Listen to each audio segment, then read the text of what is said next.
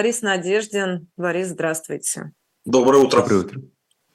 А, ну что, ну давайте, наверное, начнем с подписей, которые вы продолжаете собирать. Осталось у вас не так много времени, до 31 января, если не ошибаюсь. Вам нужно это все сдать в Центральную избирательную комиссию, чтобы вас зарегистрировали кандидатом в президенты России, вы, чтобы вы попали в бюллетень.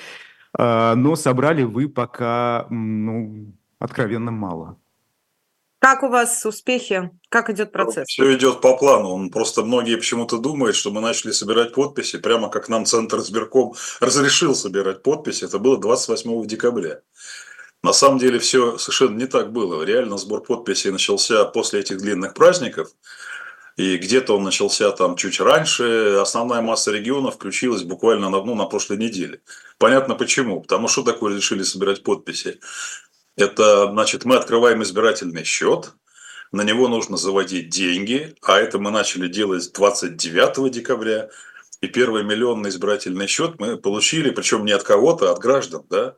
Понимаете, это удивительная вещь. Уже больше 10 тысяч граждан России, больше 10 тысяч, перечислили нам донаты. Там, кто 100 рублей, кто тысячу, там, бывает меньше, бывает больше. Тем не менее, моя компания – это единственная за всю историю выборов вообще в стране, президентских выборов, первый такой случай, когда деньги платит там не какая-то партия, как сейчас получают кандидаты от КПРФ, там ЛДПР, и не какие-то загадочные фонды там поддержки чего-то, которые Путину там по 10 миллионов или даже больше представляют. Нет, обычные люди поддерживают нашу компанию, за что им огромное спасибо. Так вот, мы первый миллион где-то собрали прямо уже под Новый год и начали открывать штабы. Теперь дальше, вот поставьте себя на наше место. Мы начали открывать штабы с 31 декабря по 8 января, когда страна в основном не работала. Тем не менее, мы ухитрились открыть на сегодняшний день уже в э, почти в 60 регионах штабы или точки сбора, да, можно зайти на сайт, я всех призываю это сделать, надеждин2024.ру латинскими сайт. И там на сайте можно в своем регионе найти адрес, куда можно прийти, поставить подпись. Вся эта чудовищная работа была проделана вот в эти выходные длинные, когда страна, в общем, спит и отдыхает – и были, это же надо перечислить сотни платежей, понимаете, да, там, там на аренду, там, значит, штабу, на сборщиков, это жуть просто. Люди с ног валятся, вообще не спим практически. Я вот, сейчас у нас в Москве там полдевятого, я в три часа ночи, три часа ночи я закончил разруливать вопросы. Вот, поэтому подписи мы реально собираем вот, ну, не, не две или три недели, а так вот, если посмотреть, в среднем 5-7 дней. Вот.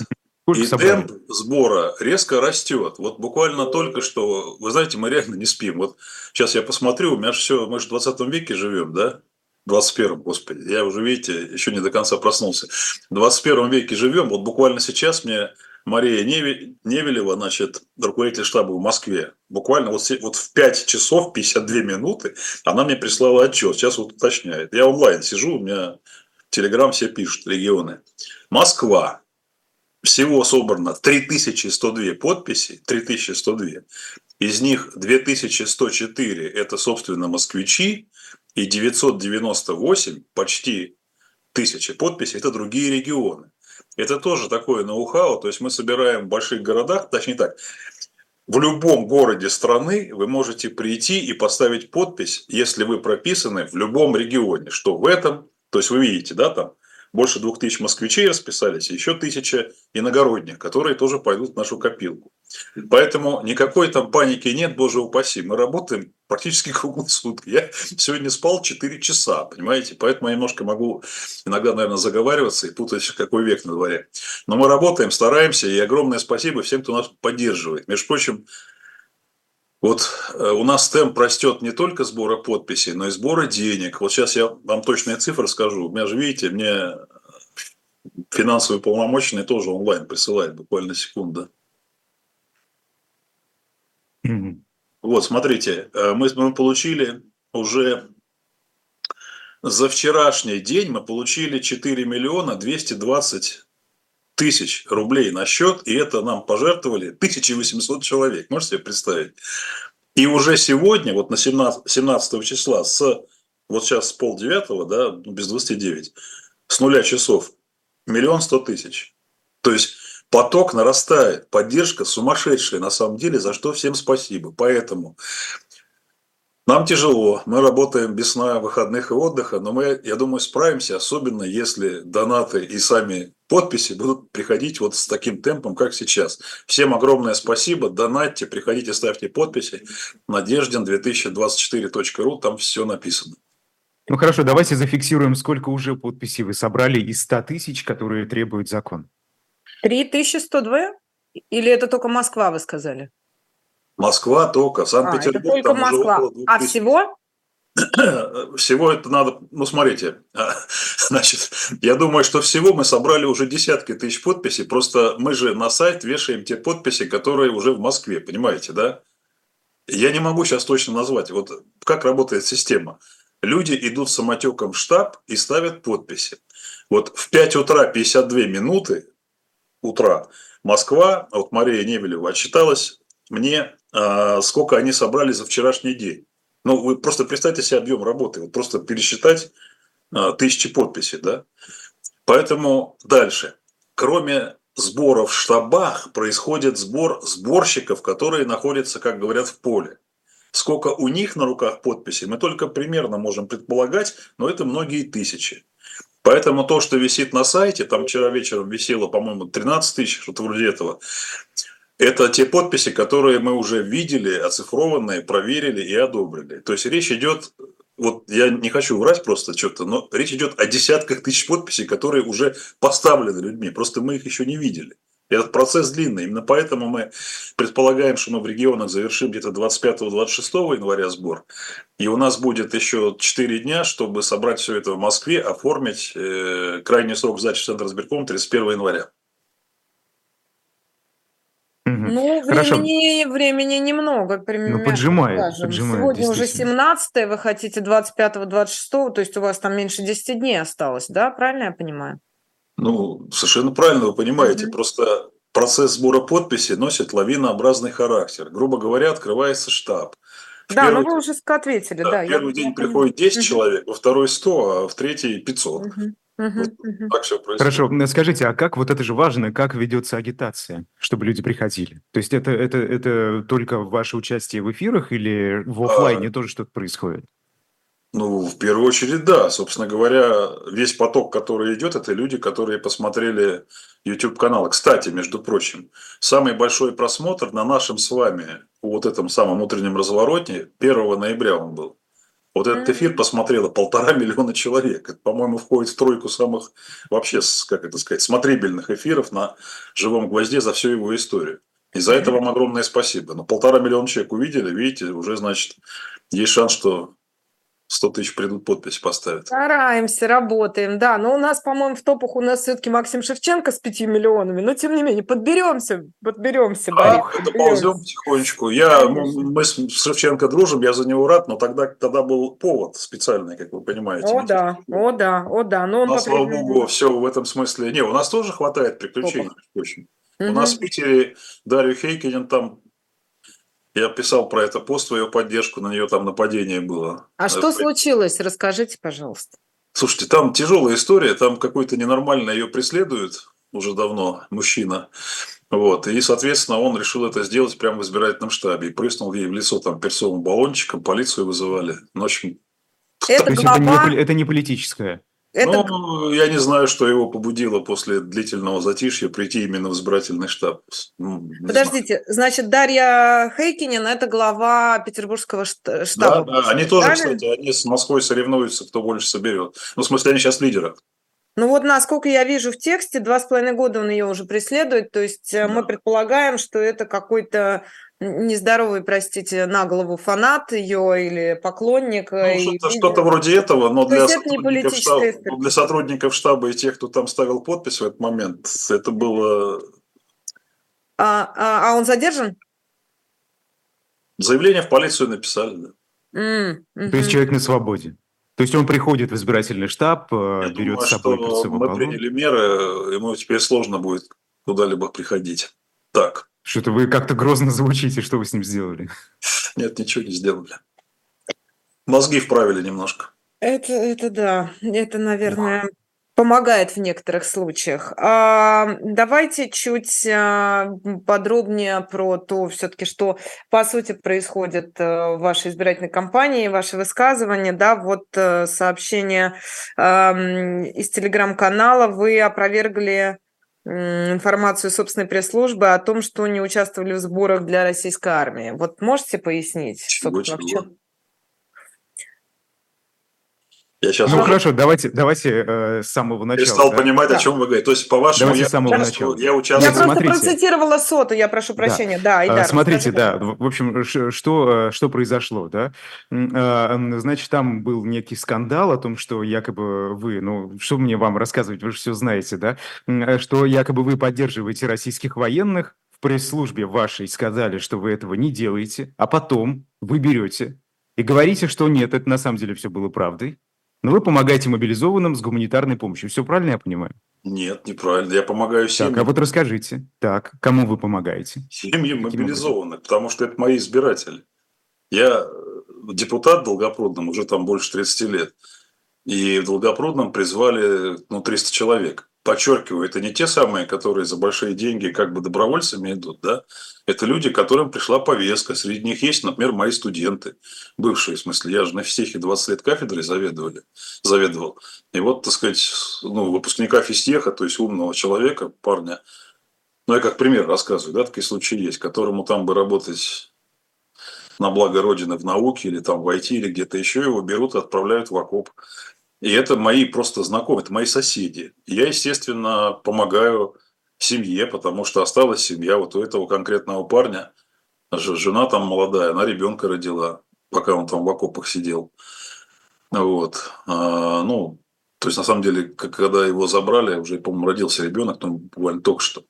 Вот. И Как это- вы помогаете этой семье? Чем? я не только ей, я помогаю огромному количеству этих людей. Я помогаю Чем? в двух как бы измерениях. Первое измерение – я пытаюсь остановить специальную военную операцию, ну, как бы пока я это делаю политически, выдвигаюсь президентом, и есть, ну, все прекрасно понимают, что я против специальной военной операции, все прекрасно понимают, что когда я стану президентом, я буду вести мирные переговоры прекращу, ну, пытаюсь договориться с украинцами, прекратить стрельбу там взаимную, в том числе обстрелы городов.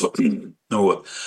А, Это первое. Дальше. Я, естественно, как депутат, вот я вносил э, постановление местного нашего совета в пользу вот этих и всех идей. Вот, то есть обращение к Верховному главнокомандующему, это еще давно было, год назад почти, э, чтобы тоже официально позиция была совета. Плюс я помогаю им решать конкретные проблемы. Слушайте, у них много проблем. Ну, представьте себе, вот вы там молодая женщина или наоборот, вы женщина средних лет, и у вас сына забрали. И он год там находится, он там воет, плачет, больной весь насквозь. Это частая ситуация. Вот у меня была встреча с семьями мобилизованных, там женщина, ее Антонина зовут, рассказывала, как ее мужа, которому 44 года вообще-то, да, 44 года, у которого язву желудка, значит, туда призвали, вот, у него там все обострилось, естественно, он когда приезжал 14 дней, отпуск был, она его сводила, для нее это огромные деньги, к частному врачу, у него там, даже не хочу говорить, что уже там, а не язва в желудке, его обратно забирают, он не может добиться правды от Министерства обороны, чтобы его комиссовали. То есть отношение к этим людям, как, я, я не знаю, приговорен. Типа, а что там, больной там, да, плевать, пусть в окоп идет там, родину защищает. Я, я все Давайте, да, пытаюсь, э, пытаюсь понятно. Для конкретики, да, чтобы все-таки вопросов не возникало, потому что будут э, там разные кривотолки, э, вы помогаете вот, вот чем? Медиками. Давайте вот перечислим прям, чем вы помогаете. ну, добрым словом, советом, Добрые лоббированием. слова, так. Иногда, иногда немного материально, но подчеркиваю, это не... Я не доначу на СВО. Просто забудьте про это. И... То есть вы мобилизованным условно не покупаете там какую-то экипировку, а, что-то такое, чтобы им там Да проще нет. воевалось? Ну, там же и был, был вопрос с Ну, там, слушайте, был якобы, давайте что я вы... расскажу. Да, да, да. Еще очень давно, еще как так все это началось. У меня есть дочь, молодая женщина, да. У нее друг, которого призвали по повестке. И действительно, там был момент, когда там его друзья скидывались ему на... Вот я помню, что там термобелье называлось, возможно, еще берц какие-то. Но что-то вот такое было, потому что у нас же удивительная ситуация в стране. У нас чудовищные расходы на будем говорить, на военные задачи, да, 11 триллионов в этом году, а при этом семьи, семьи собирают просто на одежду, еду. Вы знаете, что вот эти семьи мобилизованных шлют туда еду просто в посылках. Ну так, ну чтобы вы понимали масштабы катастроф. Ну вот, и там, по-моему, это было единственное участие, когда члены моей семьи принимали участие, если вам так хочется сказать, в экипировке. То есть парню, другу моей дочери, там штаны или термобелье. Был такой случай, да. Он, кстати, вернулся. Контуженный, с трепанацией черепа вернулся, но вернулся живой. А скажите, вы, ну, вы все-таки упомянули, что вы помогаете мобилизованным их семьям советом, добрым словом и материально иногда. Все-таки что за источники финансирования? Слушайте, останьте от меня, а, пожалуйста.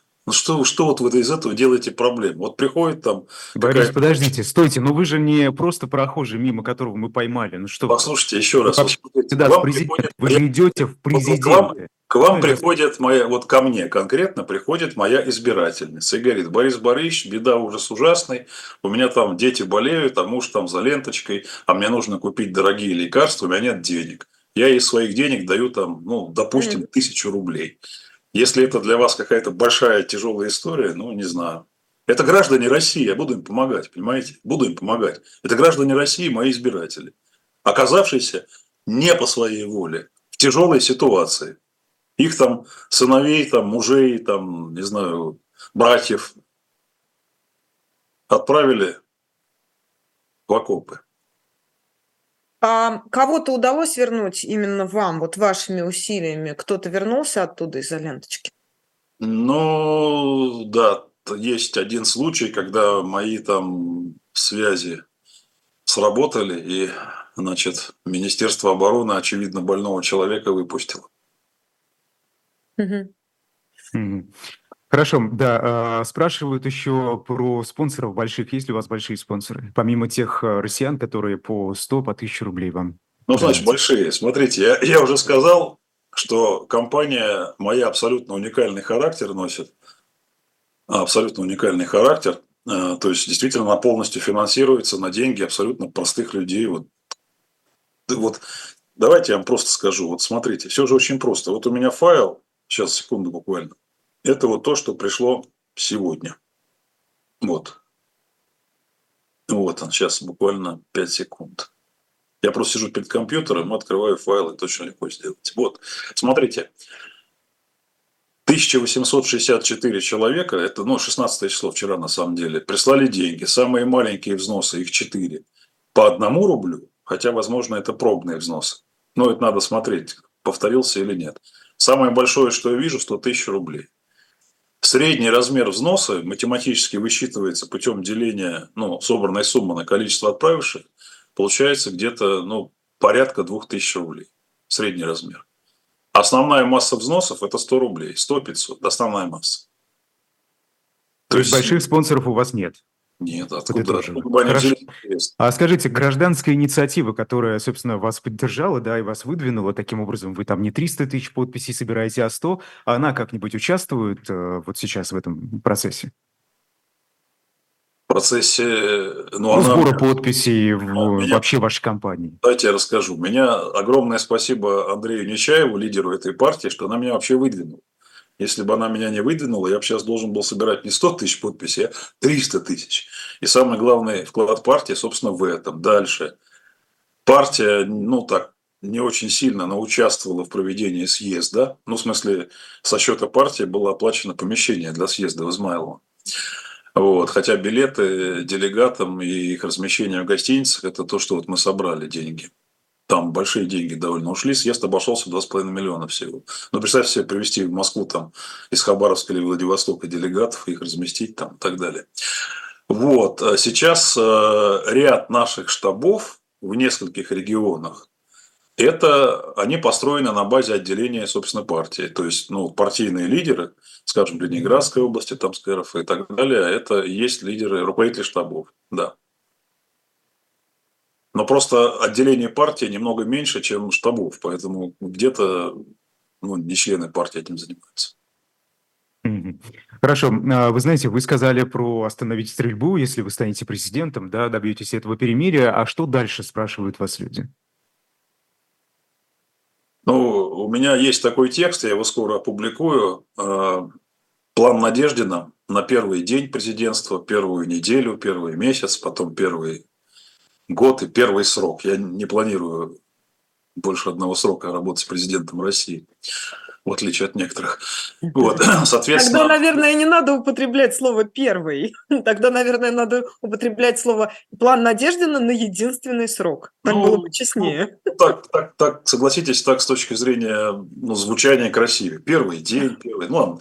Короче, в первый же день я публично предложу руководству Украины прекратить обстрелы, в первую очередь, вот этими дронами и ракетами ну и, соответственно, чтобы Россия тоже этого не делала, и э, просто прекратить стрельбу, отвести там тяжелое вооружение от ленточки и так далее. Ну, такое обычное предложение. Это можно сделать быстро. Я надеюсь, что украинское руководство к этому тоже созреет и не будет ставить безумных задач, типа там военным путем вернуть Крым и так далее. Безумные задачи, их невозможно решить, к сожалению. То есть людей потерять можно очень много, а не вернется военным путем Крым, это очевидно абсолютно. Посмотрите просто, как изменилась ленточка за последний год при огромных совершенно усилиях украинского этого контрнаступа, при чудовищных потерях и так далее. Да вообще никак не изменилось, по большому счету. Вот, дальше. Потом нужно будет объявлять большие переговоры с участием не только Украины, но и, собственно, с коалицией, которая поддерживает Украину. Украина сопротивляется, потому что ей сильно помогает финансово, политически, экономически, ну, Запад условный, как у нас говорят, Запад. Ну, то есть это Соединенные Штаты Америки в первую очередь, Британия, Германия, ну, другие страны. С ними тоже придется разговаривать. Вот. Дальше будет тяжелая история, долгие мирные переговоры об окончании войны, о мирном договоре. На это, я надеюсь, что мне хватит одного срока, чтобы это все завершить. Это тяжелая работа, долго будет. Подождите, а какова ваша позиция по всем тем регионам, которые не касаются Крыма и в настоящий момент оккупированы российскими войсками? Что это, делать? Это, это вопрос, э, я на всякий случай, на всякий случай напомню, что я нахожусь в Российской Федерации, в Конституции которой сказано, что это регионы России. Донецкая, Луганская, Запорожская и Херсонская области. Я уж не говорю про Крым и Севастополь. Вот. Э, это тяжелая история. И где будет проходить в итоге граница России и Украины по итогам переговоров, я совершенно пока не знаю. Принципиально важно, что это будет в соответствии с Конституцией России и, конечно же, с учетом мнения людей, которые на этих территориях живут или жили когда-то и хотят вернуться. Это тяжелая история, долго не бывает. Я только, знаете, одна вещь меня оптимизм вселяет, исторический оптимизм. Вот э, есть такие две страны, Германия и Франция. Они между собой воевали за территории, там, за Эльзас и Лотарингию сотни лет. Вот немцы и французы между собой воевали гораздо чаще, чем кто-то из них пытался зайти в Россию. Таких случаев два, по-моему, было.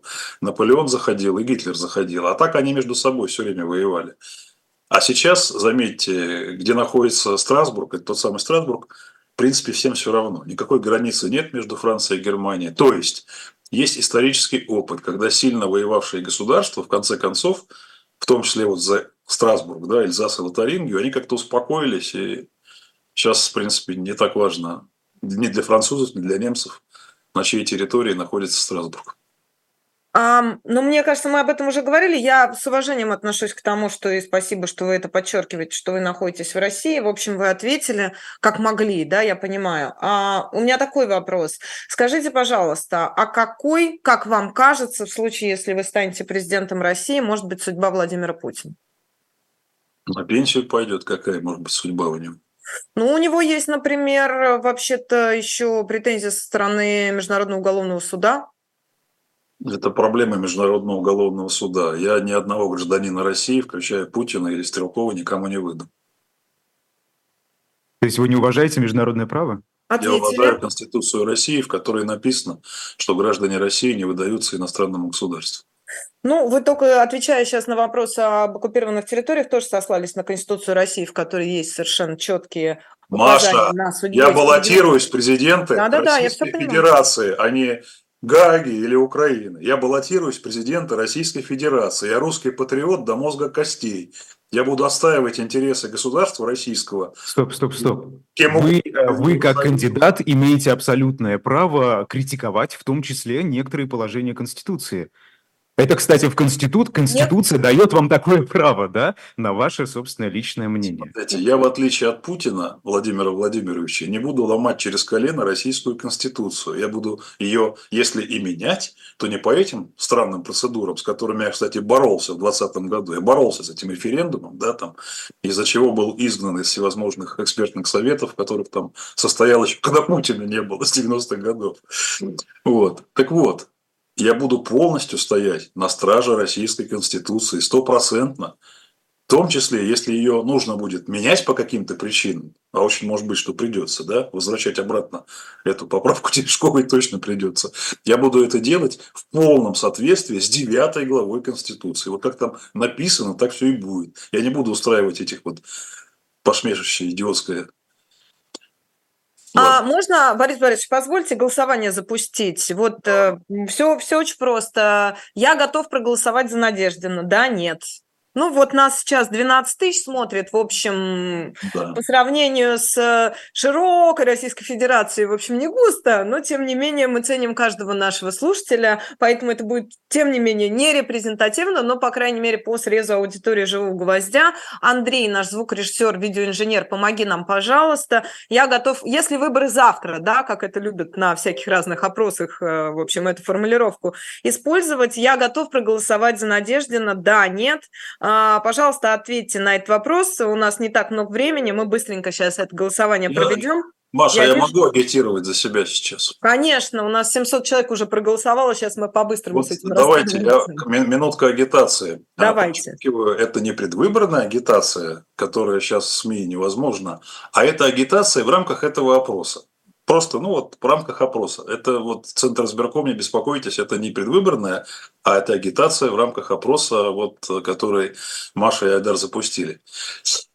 Ой, братья и сестры, в стране у нас все очень плохо на самом деле. Вы сами понимаете, да? Я думаю, многие из тех, кто сейчас голосует, были вынуждены уехать из страны.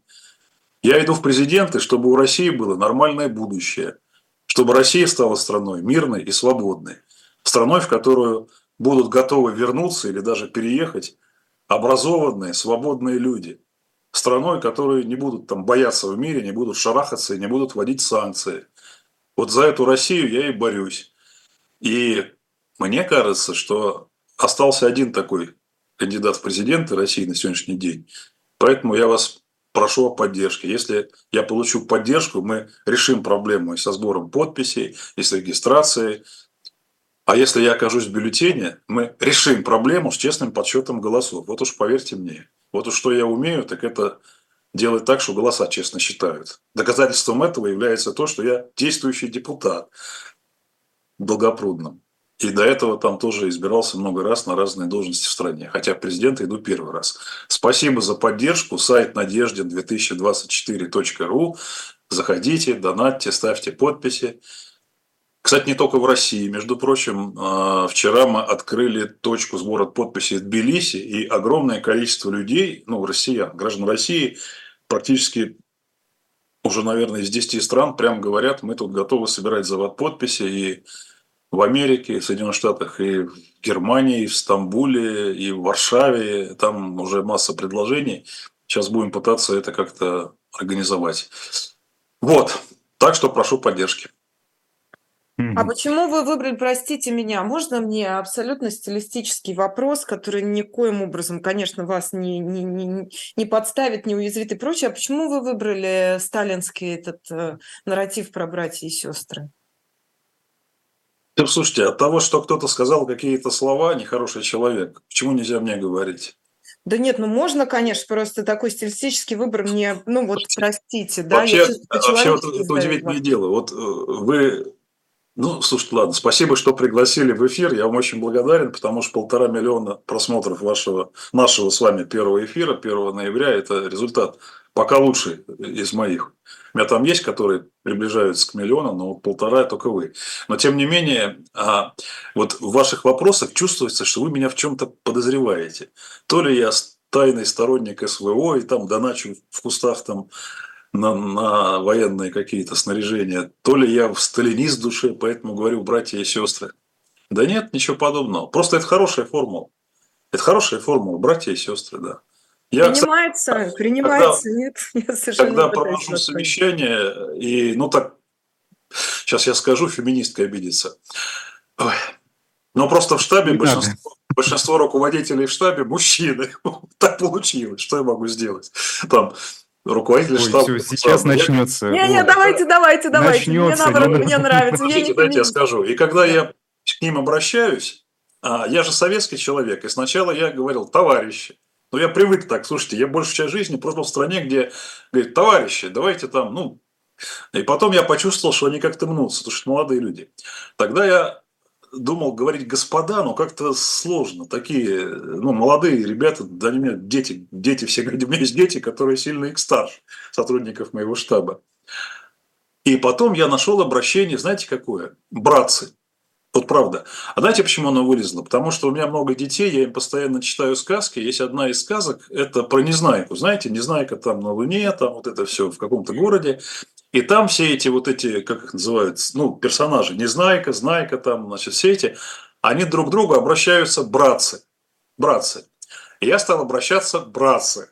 вот. А потом, значит, когда в штабе появились милые дамы, я понял, что обращение братцы ну, тоже как-то странно выглядит. И тогда я стал говорить братья и сестры, и привык просто. То как? Как вот обращаться? Ну вот вы сидите, у вас близкие люди, которые не спят там, реально не спят. Вот реально. Я же вам сказал, что вот Мария Невелева прислала в 5 часов 52 минуты отчет, сколько в Москве вчера собрали. Люди работают круглые сутки, с ног валятся. А называть их господа как-то странно, Товарищи. Ладно, давайте ну, все-таки ну, как-то мы... Я называю тут... братья и сестры. Борис братья... Борисович, просто, да, э, да, ну мы, вы говорите, что мы вас в чем-то подозреваем. Мы всех тут, все, всех и друг друга, даже с Машей, в чем-то подозреваем постоянно. Мы тут, знаете, очень подозрительные люди, может быть, даже с, э, с это, как, как это называется, манией преследования. Нет, только наоборот, да? Э, забыл слово. Так, Ахмадеев, остановись, говори за себя, пожалуйста. Человек с манией. У нас прямо сегодня не перед передача, какой-то сеанс саморазоблачения. Это прекрасно. Бывает такое, это же хорошо. Да, ну вы же Иван, кандидат в президенты, я даже будут копаться. Я на самом деле, я говорю, я, я спал там не больше четырех часов, поэтому так немножко сначала тормозил. Сейчас прям проснулся. Спасибо вам огромное. Вы мне заменили да. еще одну чашку кофе. Иван пишет, Сталин сам использовал братья и сестры из традиционной русской православной традиции. Это не сталинская формула. Да, ну, спасибо. Я, я тоже не думаю, что Сталин первый, кто это сказал. Ну, просто... просто тогда резануло, да, это же как бы было действительно, вы же помните это все из истории, как это все прозвучало тогда, э, в начале войны. Ну и, собственно, и сейчас меня резанул, поэтому я спросил, но я совершенно не пыталась вас каким-то образом в этом смысле на чем-то поймать. А, давайте результат голосования подведем. Две с половиной почти тысячи тысячи, ой, три с половиной почти тысячи проголосовало. Готовы ли вы проголосовать за Бориса Надеждина, если вот выборы завтра, как говорится, да? Ой, слушай, а у меня все пропало, Айдар. А, у меня, у меня не пропало, да. Отлично. Да, готовы Помоги, проголосовать 79%, нет 20%. Но тут, вы знаете, я не хочу это делать, но давайте я отмечу. Я наблюдаю за чатом и вижу признаки наплыва ботов, э, которые просто с какой-то огромной скоростью пишут э, слова в вашу поддержку. Это что, вы эльфов используете? Или Почему? троллей? Ну, сейчас-то ты... Нет, ну нет, тут просто Вот мы вас подозреваем, поэтому... что вы эльфов используете. Я не знаю, Дар, я не вижу никаких Послушайте, ботов. Вот благодаря, благодаря тому, что у меня в штабе работают молодые люди с опытом выборов уже другую, другую, другая эпоха совершенно. Я говорю, там средний возраст 25-30 лет. У меня есть дети, которым больше 40, поэтому я на них так смотрю брать братцы, говорю, сестрицы. Вот. Так вот, я от них узнал массу слов, которых я раньше вообще не знал. Краундфандинг, стрим там, что-то еще, твич. Твич у меня будет, там где-то какой-то твич. Я слов-то этих не знал. Меня даже в ТикТок затащили. Вот что удивительно. Так вот, я от них узнал, что такое единорог, символ какой-то единороги там есть. И я узнал, что эльфы, ну, в смысле, я про эльфов слышал, я читал же сказки там про дюймовочку. Я от них узнал про каких-то эльфов, которые воюют там с кем-то. Это так все увлекательно. Олями, конечно. Хоббиты, гоблины, тролли. Но лично я даже не очень и как-то не очень понимаю. Все-таки я не очень понимаю, о чем идет речь. Я могу сказать точно совершенно одно. Понимаете, мы добываем деньги тяжело. Огромное спасибо еще раз всем, кто донатит. И мы все эти деньги расходуем вот сейчас исключительно на оплату штабов и сборщиков подписей. И нам не хватает, потому что мы сейчас должны выйти на 7-8 тысяч подписей в день. Это примерно 2,5-3 миллиона в день донатов. И вот вчера только был первый день, когда мы эту планку превысили, и слава богу, резюмирую. Угу. Вот у меня точно нету ни желания, ни денег э, разводить троллей, там, кто там хоббиты, кто там эльфы, тролли. Мы этим запомнили, не занимаемся да. точно. Мы запомнили. Я, если я узнаю, что у меня кто-то в штабе за свой счет разводит эльфов, я ему оторву соответствующие органы. А сам ты бот, пишут тебе Айдар, наши, наши комментаторы. Ну, кто его знает, кто его Да, да, знает, да. действительно. А, Или Да, Андрей всё возможно. Вадимов, э, человек с именем и фамилией, пишет, я бот, и я за Надеждина. Вот Нет, я не исключаю совершенно, что... э, Да, да, я бы сам проголосовал за Слушайте, Бориса Надеждина. Ребята, Давайте можно так. вам скажу? Видите, я уже перешел, я уже боюсь произносить братцы, я теперь произнес ребята. Кстати, ребята, мне кажется, гендерно нейтральные, да, ребята. Можно сказать ребята? Я могу обратиться к Айдару вот, и к Маше, ребята, могу? Можете, как угодно, можете. конечно. А девчата можно? Айдар, как, как Можно. Девчата, да, пожалуйста, меня это вообще Хорошо, абсолютно не так вот, смущает. девчата. Можете девчат. сумасшедшая поддержка на самом деле. На самом деле сумасшедшая поддержка того, что мы делаем. Я приезжал в Питер, там сотни людей пришли на встречу, там несколько встреч было, там выстроились очереди прямо на встрече ставить подпись в мою поддержку. И там был фантастический настрой, просто. То есть я оттуда, я устаю, я сплю мало, да, уже все-таки мне не 20 лет, да, тяжеловато немножко, устаю. Но я получил такой заряд энергии, такой заряд поддержки в Питере. Огромное спасибо всем, кто был на встрече, и вот на той большой, и в Фогеле потом, и, значит, там и в штабах, в штабах потом. Сумасшедшая поддержка, понимаете, реально. Люди просто увидели свет в конце тоннеля. И я на себя чувствую огромную ответственность, чтобы оправдать это доверие. И я думаю, мне этого пинка, вот этого пинка поддержки хватит не только на март, а еще и на дальнейшие действия, включая выборы там Мосгордуму, в другие регионы и так далее. Да, спасибо, Спасибо большое. Спасибо, большое, Спасибо. Борис Надеждин. А, Ну, я уверен, что мы еще с вами в эфире неоднократно увидимся до выборов. Да, еще остается достаточно много времени. А, Да, спасибо, Борис Надеждин. Желаем политик, вам удачи со кандидат. сбором Спасибо, спасибо. Однозначно. здоровы, будьте здоровы. Побежал собирать подписи дальше. Удачи, да, спасибо. Удачи. Да, спасибо. А. Утренний разворот, Айдар Ахмадиев, Маш Майерс. Мы продолжаем. Маш, э, если позволишь, э, еще один блок. Да, вот мы говорили в начале эфира, кто к нам только что подключился, про происходящее в Башкортостане. Суд э, в Баймаке приговорил к четырем годам колонии общего режима а, более жестокое да, наказание, нежели просил прокурор. Он просил колонии поселения Фаиля Алсынова